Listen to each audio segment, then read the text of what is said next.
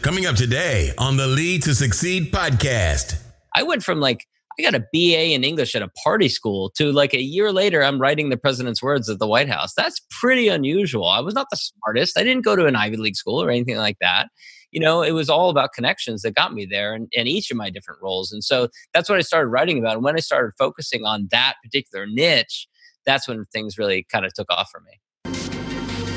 Do you want to learn the tricks that top leaders use to get the most out of themselves and their teams? Well, Naftali Hoff is here to help lead to succeed. Picks the brains of top leaders to learn about their challenges, insights, and best practices. Here's Naftali. Hello, Lead to Succeed Nation. It's Naftali Hoff, and welcome to Lead to Succeed, episode 44. Today, I have the pleasure with speaking with John Corcoran.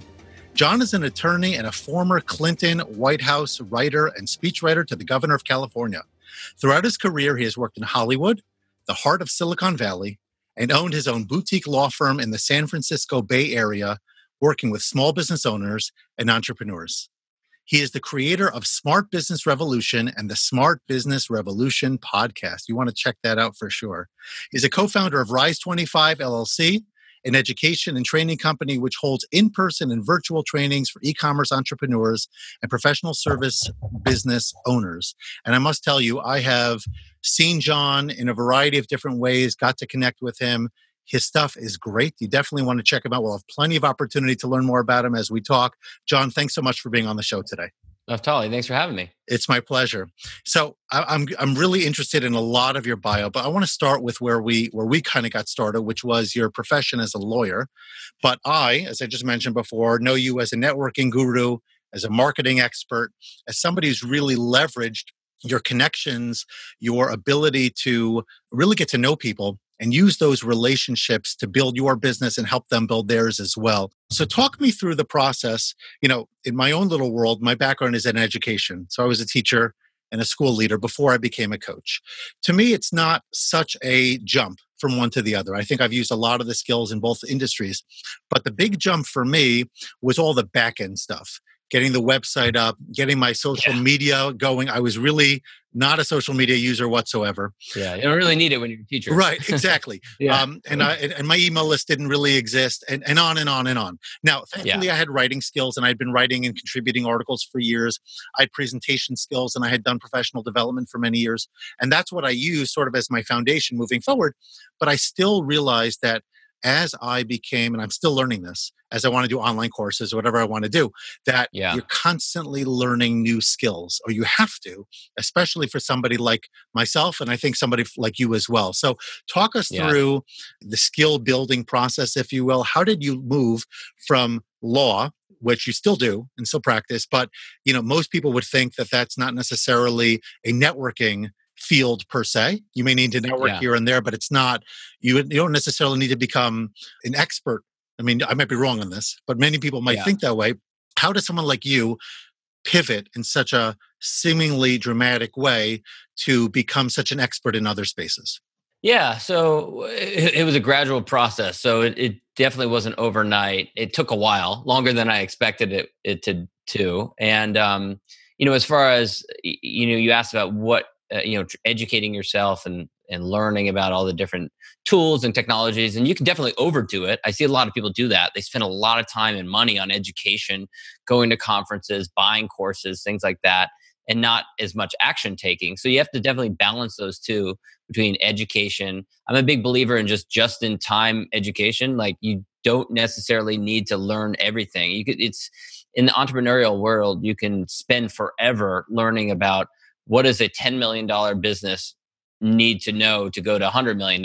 And that might be interesting to you. But if you're way below that, you don't need to know it yet. So what are you doing? You know, don't waste your time with that. Be focusing on getting the next client or whatever it is.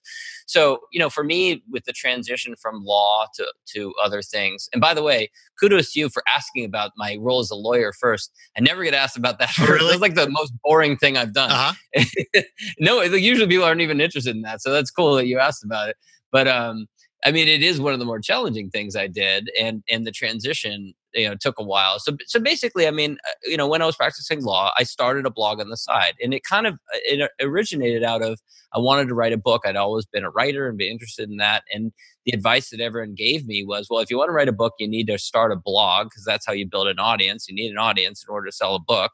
So I did that and I started the blog and I realized it was a lot harder to get an audience behind a blog. So I really just went down the rabbit hole like, well, how do you build an audience behind a blog? And you need to build an email list, right? Well, how do you build an email list? You know, and so I just kind of kept on. on going down. Yeah. yeah, down more and more. And figuring out like how to kind of build an audience behind it. And it took a while. Originally, I was writing about legal topics because I was trying to get legal clients. Mm-hmm. And I realized that was really boring and no one stuck around. They would read something and then keep going. So then I pivoted to writing about entrepreneurial topics. That was still too broad. And then I got advice from other people who basically it was, you know, it took, came from other people saying, like, John, you're really good at connecting with people and networking. And, you know, they kind of connected the dots for me. They're like, you know, throughout your career, you've done this. You know, I went from like, I got a BA in English at a party school to like a year later, I'm writing the president's words at the White House. That's pretty unusual. Yes. I was not the smartest. I didn't go to an Ivy League school or anything like that.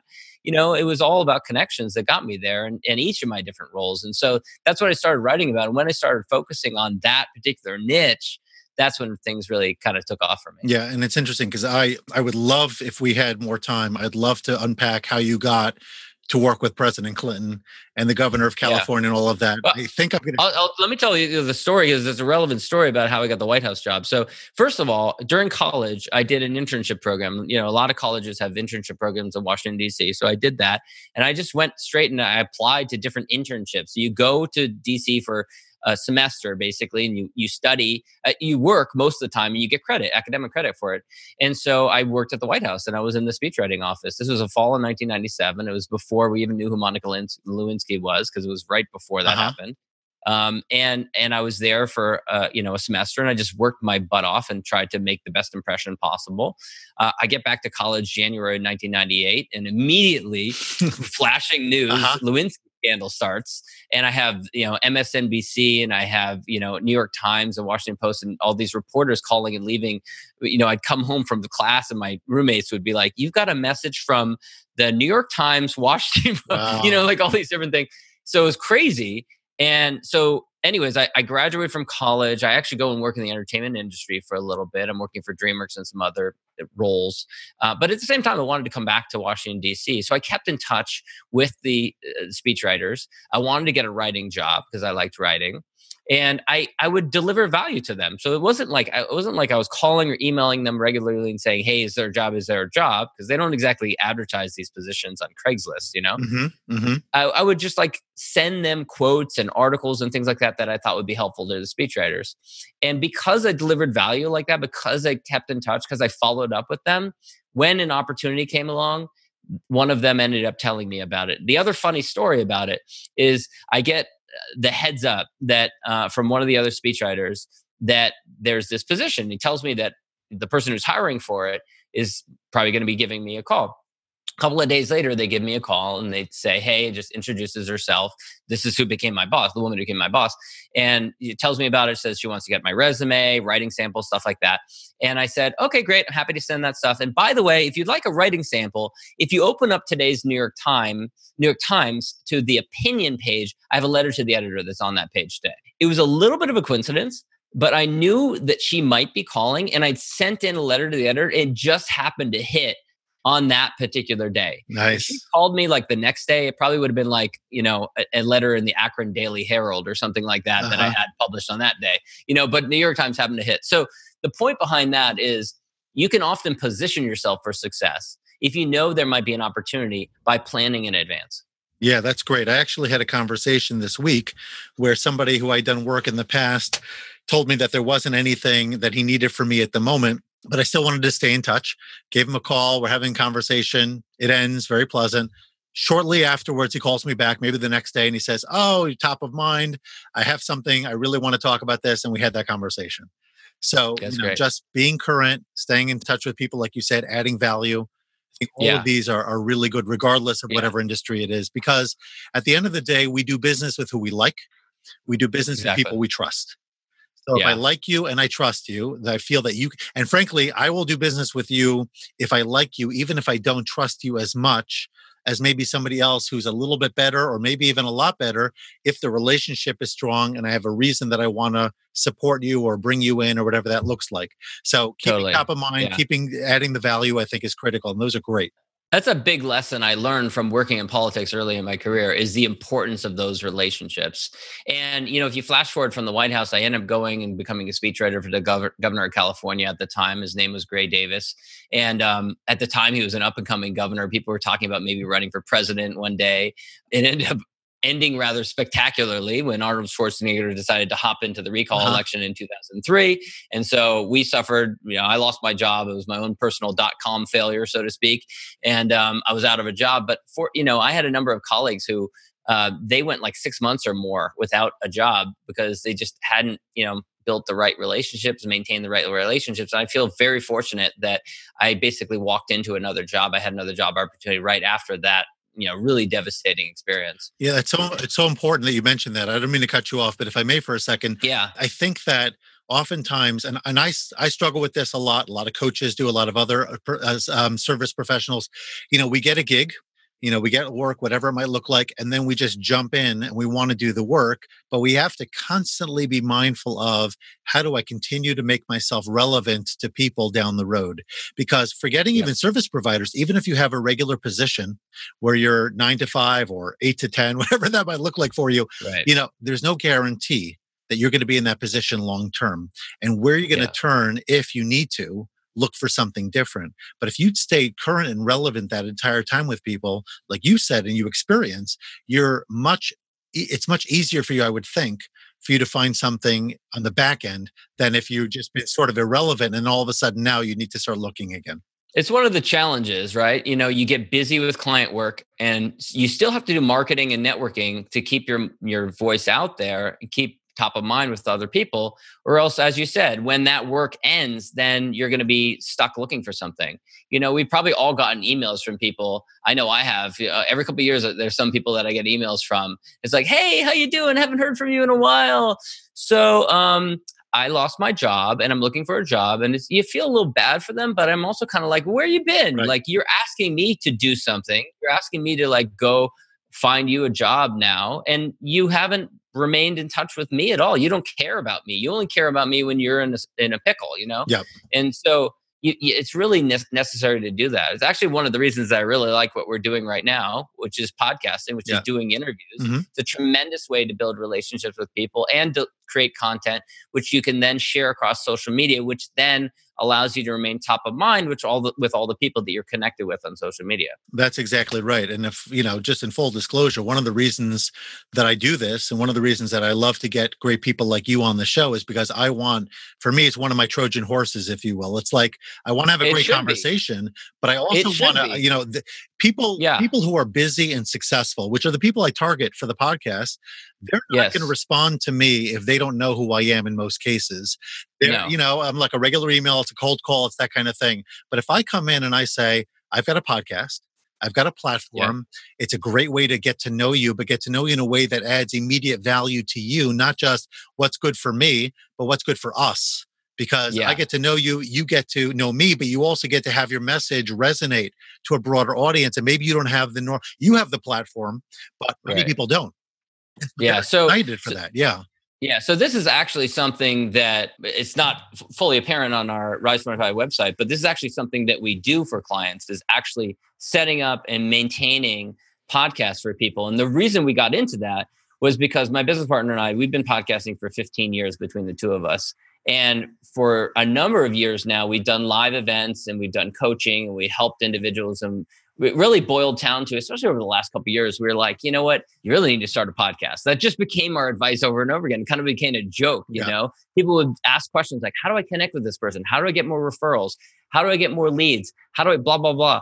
And we ultimately were like, you need to start a podcast. But there are certain objections that people have and so ultimately, we started just doing it for people to remove the excuse. We were like, here, use our team. We have a team that can do it.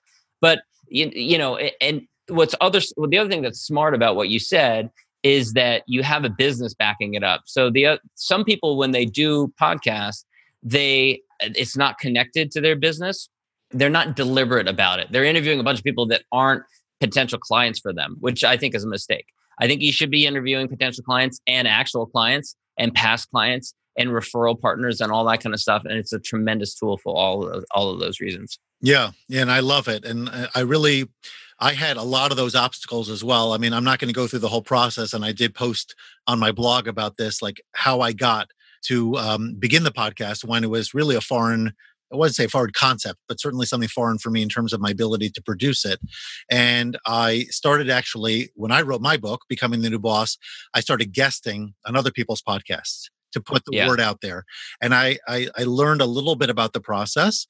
And then I would ask them, can I interview you or can I survey you, you know, ask you some survey or interview type questions to get more information about the platforms you use and, you know, what are the different behind the scenes elements that I should know about so that I can launch this and launch it successfully.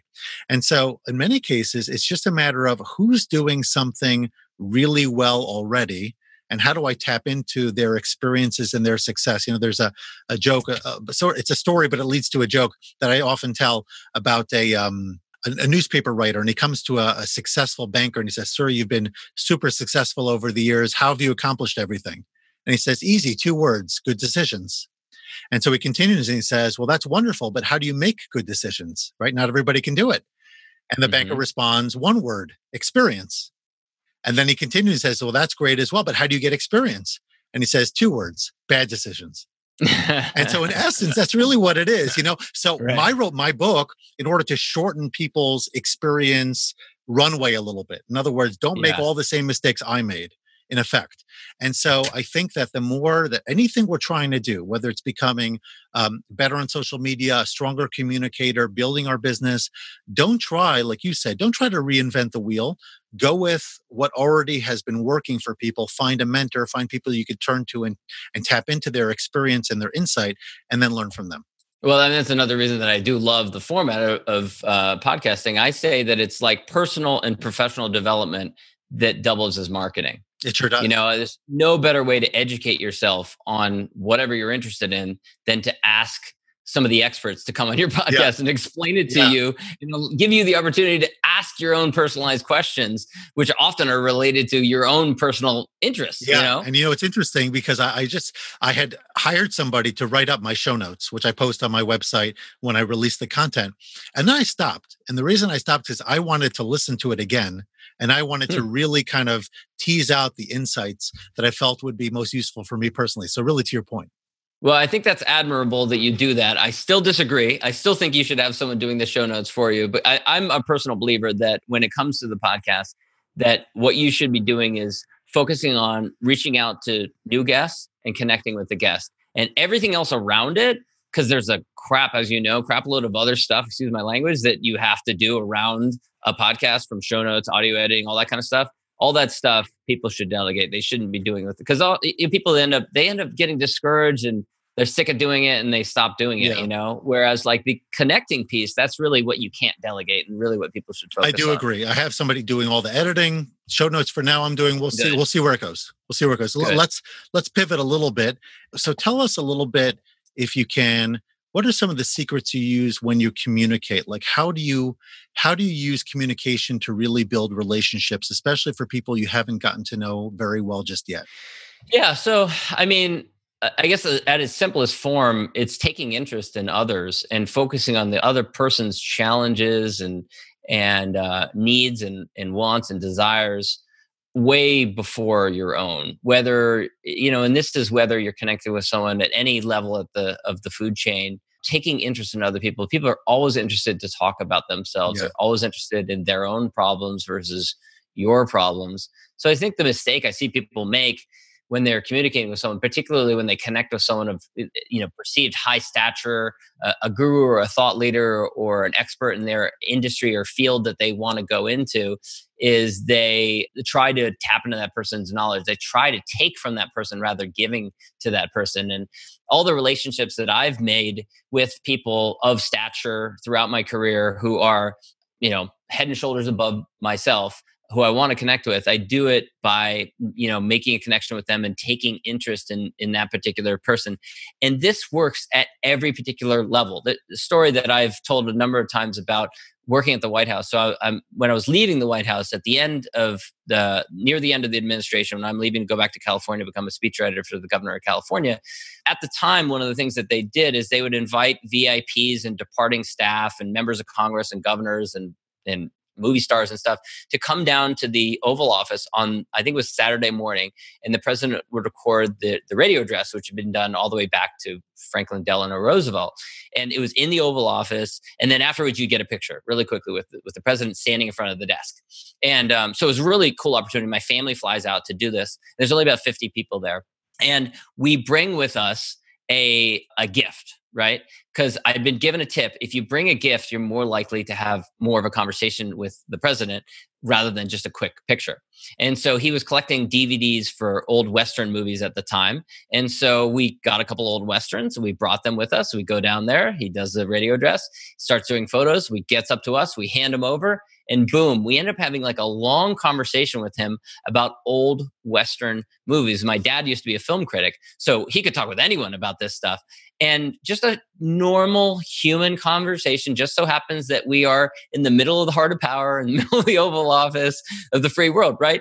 And the reason I say that is because oftentimes people struggle. They think, like, oh, there's some big potential client, referral partner, leader in my industry, whatever. What do I possibly talk with that person? Well, you know what? Take interest in their interests. Find out what they are interested in. And if you wonder how to possibly know what they are interested in, today it's easier than it ever was because we have this thing called the interwebs and social media and LinkedIn and Facebook and you name it, Twitter, all kinds of research opportunities at your fingertips. Take a little time to learn about the person that you're you know interested in connecting with and then ask them about that. There's probably something that you are also interested in. Find that thing. It's a great point of connection. That's awesome. Yeah i like that. The the value piece is critical. And like you said there's no excuse today in particular to not have something additional or special to be able to roll out that lets that person know hey this person has gotten to know me a little bit. They care about me. They care about my interests. And the value add is, is tremendous. So it's kind of interesting because you know i go to networking events not all the time uh, but i do go when i can. And you know part of me feels like there are days when i go and it just feels like i didn't really accomplish all that much and then there are times where I feel like, you know, I got a lot more out of it. You know, recently I went to one, a friend of mine was running it. He kind of tapped me for some group conversation at a particular point. So I had more of a role than I typically would have in one of these kinds of events. But how does a person know ultimately if their networking is making a difference? Like, like how do you start to measure that you're gaining some traction, whether it's online and with your with your blog with your email with your social media all of that obviously you could look at numbers and views but sometimes those could be misleading. So how do you know what the strategies are that are working for you not working for you? Take us a little bit behind the curtain. Well, ultimately, you have to have some clear end objective in mind, and in in most instances, I think what we're talking about here is someone who's trying to acquire clients or more referrals or more users if they have like a software or something like that. So that's your ultimate goal. You have to be clear on that. Sometimes people are not clear on that. Sometimes they don't have a clear offering and they need to get clear on on that point. But the other thing that I would point out often whether we're networking in person face to face at an event or a conference or something like that or an organization or we're doing it online in a group or a community or a forum or something like that first question you have to ask yourself is am i even in the right room? Because oftentimes people are trying to squeeze blood from a turnip.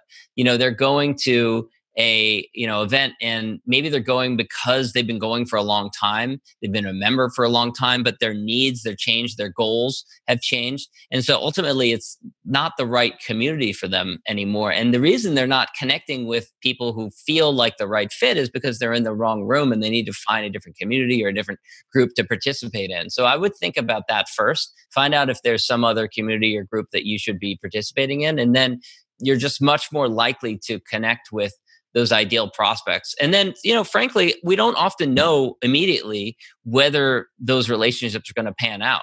You know, the people that you connect with at those types of events. It's it takes time and follow up, and follow up is a critical piece. The other thing I'll say is, you know, I see people who make a mistake often of the needle and haystack approach. They're going to events that might be okay, like a chamber of commerce meeting that has just like a spitfire just array of different hundreds of different types of people in different industries and yeah you might connect you know it's like if you're a chiropractor, you're looking for someone who's got a, a an aching back. Right. It's gonna a needle in a haystack. Thanks like for reminding you know, me. like yeah, exactly. Right. yeah, I mean, my business partner is a chiropractor, so that's why I think of it. Right, but I'm aware of that actually. Yeah, it's it's a real needle in a haystack approach. So what I prefer, I call it the pile of needles approach. You're going to be a lot more effective if you find that pile of needles. Go somewhere where your ideal prospect is hanging out, not just one or ten, but 10,000, you know?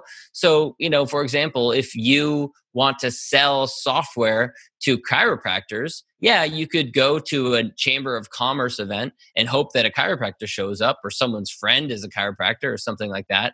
Or you could go to the annual chiropractor convention in Las Vegas that has 10,000 chiropractors that show up once a year, which is more effective. So I say, you know, take the pile of needles approach rather than the, the, uh, the needle in the haystack approach. Nice.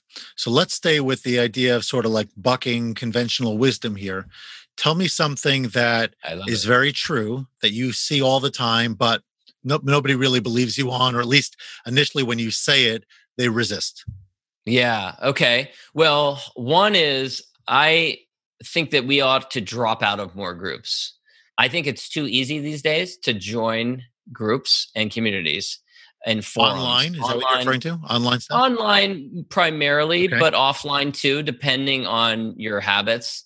Not everyone goes to a lot of offline events, but though some who do go to too many, or maybe they go to too many conferences. You know that sometimes that's the case also. You don't need that many communities in order to be wildly successful. Mhm. I'll give you an example. When I was full time practicing law, you know, I decided that the best community for me was my wife's mother's club. My wife had had a kid recently, uh, but we had a kid, had a kid, our first child, and um, she joined this mother's club, and it was about three thousand women, many of whom had worked in really high roles uh, in the San Francisco Bay Area, and were now staying at home with the child, and they were constantly making referrals to one another, and it was an amazing referral community. And so I said, I'm going to dive into this one community. And by the way, it was more competitive and cutthroat to get into this community than many other publications I've written for. So I ended up writing for the newsletter, and I wrote about any topic I could just to get in the door and all kinds of stuff that was unrelated to practicing law. But eventually I worked my way in. I started making friends and relationships in there. And it got to the point where someone would ask for a recommendation of a lawyer in this side of this forum. And three or four other women that I knew that knew me would recommend me, even if it wasn't related to the area of law that I practice. So I say that because you know find that one community for you and you don't need 10 other communities. You don't need to be a member of all these other ones and get really involved. You know join the board or help organize an event or write for their newsletter. Do something like that. Stand out and it'll really make a big big difference. Another thing that i did when i started practicing law and i was had my own firm and i was only a couple years out of school and i was here in the local community here and I would go to, uh, and I started writing for the local bar association newsletter, and it really helped me stand out. And I remember going to some uh, gatherings where there were these attorneys who I looked up to, who had 25 years of experience, 30 years of experience, had really big law firms, a bunch of people working for them and stuff. And I'd pass them by, and I was like, "Hey, they don't know who I am," and they'd be like, "Hi, John," and they knew me because they'd seen my writing, Right. because they'd, you know. So it really helped to stand out in those communities. And again, you don't need 10 communities; you need one or two. You know, that's what you should really. It's really interesting. Yeah. I mean, talking about writing is a great way to get exposure. And going back very briefly to something you said earlier, you talked about using a blog to promote your book. I actually created my book out of my blog because I was writing Great. leadership content regularly. And eventually I found a common thread that I'd be able to utilize and then, you know, fill in the gaps wherever they were and create the book around it. So it's Yep. a nice way to do that. And yeah i mean I'm, it's a great way to you know to to develop some of your thought leadership and your your different ideas Yeah, and you could repurpose it in a variety of different ways, which I continue to do, even though Yeah. the original post was written a number of years ago. And this last point I thought was kind of interesting because I'm I don't know what you are, but I'm an introvert. And so I'm not the kind of person who loves to go into a room and just kind of take over. That's not my style. You know, I do well as a presenter, I do well as a speaker, but fundamentally my energy is not engaged from the room. It's really giving it to the room. And then I leave without much of it left over. So Right. people like me, really do struggle with networking sometimes or feeling like they're just it's so hard and so so much energy is required to invest just to be present for people and so i like the idea of trying to bring it in really find your niche group really trying to give to them and become well known with them if ultimately they can then in turn support you and give you referrals and things like that. So it really speaks to me, and I'm sure many other listeners as well, who feel maybe a little uncomfortable or drained from networking, that this is a way that they can do it without feeling like, oh my gosh, it just, it's too hard for me. I'm not going to do it. Yeah. You know, actually, I think that some of the best networkers that I know are introverts. And the reason is because, you know, we've all seen the big extrovert who makes a huge presence in a room and sucks up all the oxygen and everyone's paying attention to that person. Big, you know, big personality, that kind of thing. And oftentimes those people do a crappy job of following up. And I'll take an introvert who maybe doesn't make a huge first impression, but they do a really good job of keeping in touch, following up, because that's where the money's at. You know, yeah. they do a much better job of that. Was I just actually interviewed um, my business partner, Jeremy, for my podcast, for my 200th episode of my podcast. Yes. Oh, congratulations. Thank you. And um, it was my first time interviewing him. And we were talking about this because he's very sociable, but it's funny, his wife accuses him of being introverted, mm. even though he really isn't. But, you know, he, he doesn't feel comfortable. He's not a big personality kind of person where he sucks all the oxygen, gets a lot of attention in a room full of people, but he does a really, really good job one on one. And so that's part of the reason that he's done the podcast format because he knows he makes a better impression, lasting impression. So he'd rather follow up with someone yeah. or connect with them afterwards in a one-on-one format. So follow what feels comfortable to you. We mentioned writing a moment ago. If you're not a writer, don't write. If you don't like being on video, don't be on video. You know, if you like talking to people, then maybe podcasting is the right format yeah. for you. You know, if you like creating visuals and you know, do a visual format. And if you, you like, know, if you, you all like all of them, then do a little bit of everything. Right, right. Because people like to consume content in different ways. Right. But don't let, you know, don't tell yourself that you're an introvert and let that be a crutch or an excuse that allows you to go through life saying, well, I'm just never going to develop relationships because relationships are important. Agreed. It is important to build relationships. So, you know, find the people that you connect with because, you know, no matter how introverted you are, there's someone you connect with. You know, there's very few true introverts so I'm going to make one final comment before we pivot. And that is that I think what you're saying is spot on. And actually, from a leadership perspective, because really this is a leadership podcast, and that's where I try to keep our focus. I have found, I think research backs this up as well, that introverts tend to be fantastic leaders in many cases because even though they're not necessarily super dynamic. If you think of good to great and some of the level five leaders that Jim Collins talks about, they're not the yeah. social rock stars that you might normally think of as the heads of, you know, multi-million or billion dollar, you know, whatever it is. But at the same time, they get people, they listen well, they pay close attention, and they make the kinds of connections that other people may not because they're too distracted they're too focused on themselves whatever it is. As an introvert and as a listener i have found really i think my coaching helps me with this as well that i'm watching for clues i'm listening for tips i'm trying to read behind the messaging as well so that i really get to know a person better. And i think that that is a skill if you have it as, as an introvert it may be more intuitive for you more built into your to your dna use that to your advantage because ultimately like you said it's if people feel that you get them they're going to want to do business with you. They're going to want to talk to you. They're going to want to engage Absolutely. with you. So really keep that top of mind as you're as you're moving your your conversations forward. Yeah and you know to bring it back kind of full circle a lot of people ask me what was bill clinton like in person and did he really have that charisma that everyone said that he did? And he absolutely did and i think this is the reason why he went from you know poverty in rural Arkansas to you know the highest office in the land. And the reason is because he made he paid attention to people. And i saw him in a room numerous numerous times where he would walk down a rope line talking to different people. Every single person afterwards felt like they had a moment with him felt like he all his attention was focused on that person and even beyond the larger crowds when he connected with people one on one he just did an amazing job of that. Still to this day continues to do an amazing job of that. They used to joke when newt gingrich was speaker of the house and he'd go in and he would negotiate with bill clinton his own staff was worried because they felt like Gingrich would go in all bombastic and have like these uh, you know harsh ideas and stuff that he would that would be ready to fight with Clinton on, and then he would kind of be swayed, I guess, by his personality, uh-huh. and he'd come out making some concessions that his staff felt like he shouldn't. So it just goes back to what you said about leadership is like it goes a long way when you can take interest in someone, show an interest in that person, and and then be able to use that to show that connection. People they trust you, they're more likely to follow you, they're more likely to follow your lead. Beautiful. That was a great way to end the segment, John. Thank you. So now we great. are going to move into our rapid fire segment. And here the responses are short and to the point. The best investment you ever made, other than in a stock or real estate? I guess I would have to say my relationships, right? I would have to say, you know, investing the time. You know, I've spent over, well, hundreds and hundreds of hours doing interviews of uh, everything authors, speakers, you name it, business leaders, and and those relationships have just been phenomenal. On a scale of one to 10, how organized are you? if you looked at my desk right now, you probably wouldn't say all that high.